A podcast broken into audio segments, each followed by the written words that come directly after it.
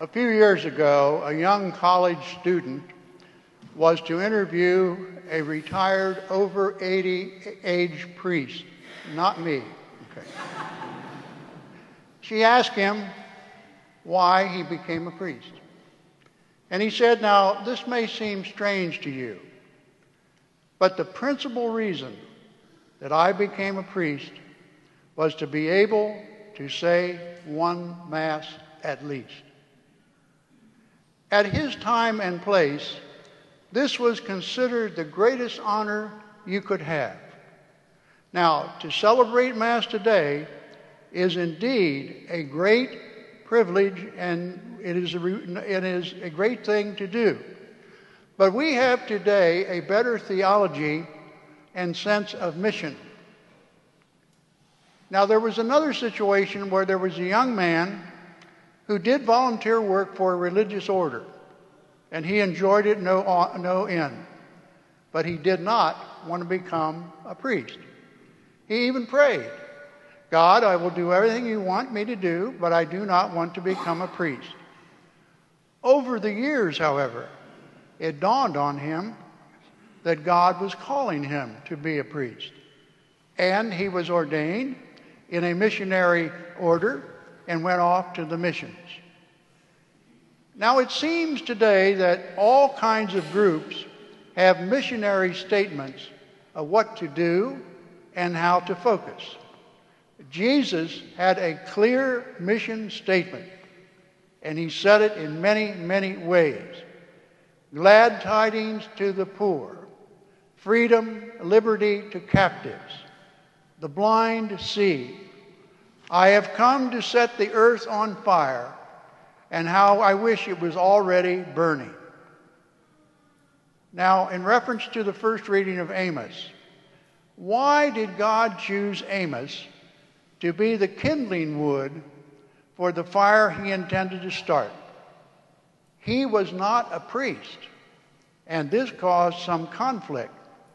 Amos was a poor man without any clout, and as most marginalized people, he was justifiably angry against the injustices that were put on the defenseless poor. Now back to the older priest. Why does God let certain uh, theologies that are maybe the least theologies, like romantic theologies or pietistic theologies, feed some of his people?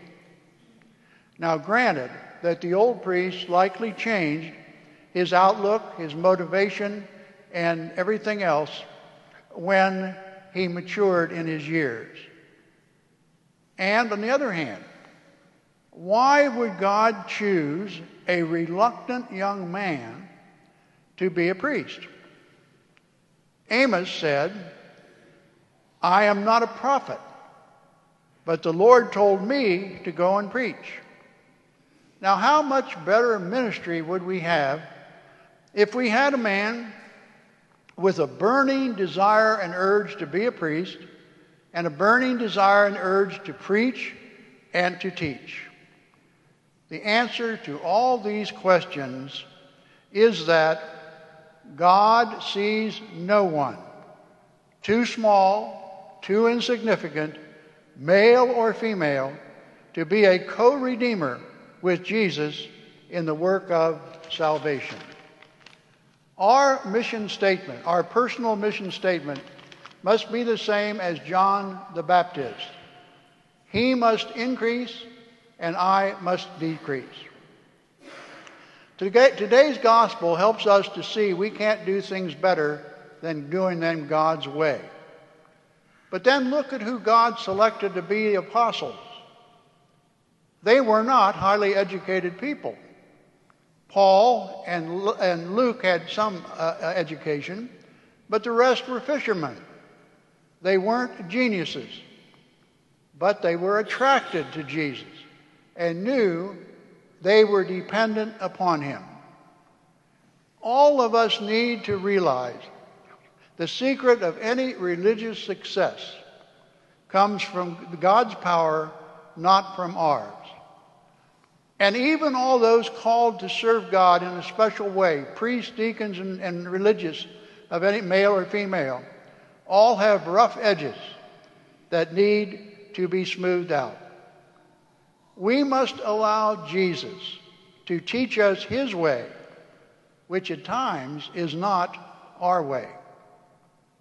Don't we at times excuse our, our faults, our impatience, our gossiping, and we say, well, everybody does it, it's just part of being alive. This is not the way of Jesus. Jesus said to be perfect as, our, as my heavenly Father is perfect. We need to try to do the best we can. Of course, we never are going to be perfect. We are not God, but we certainly can improve our lives.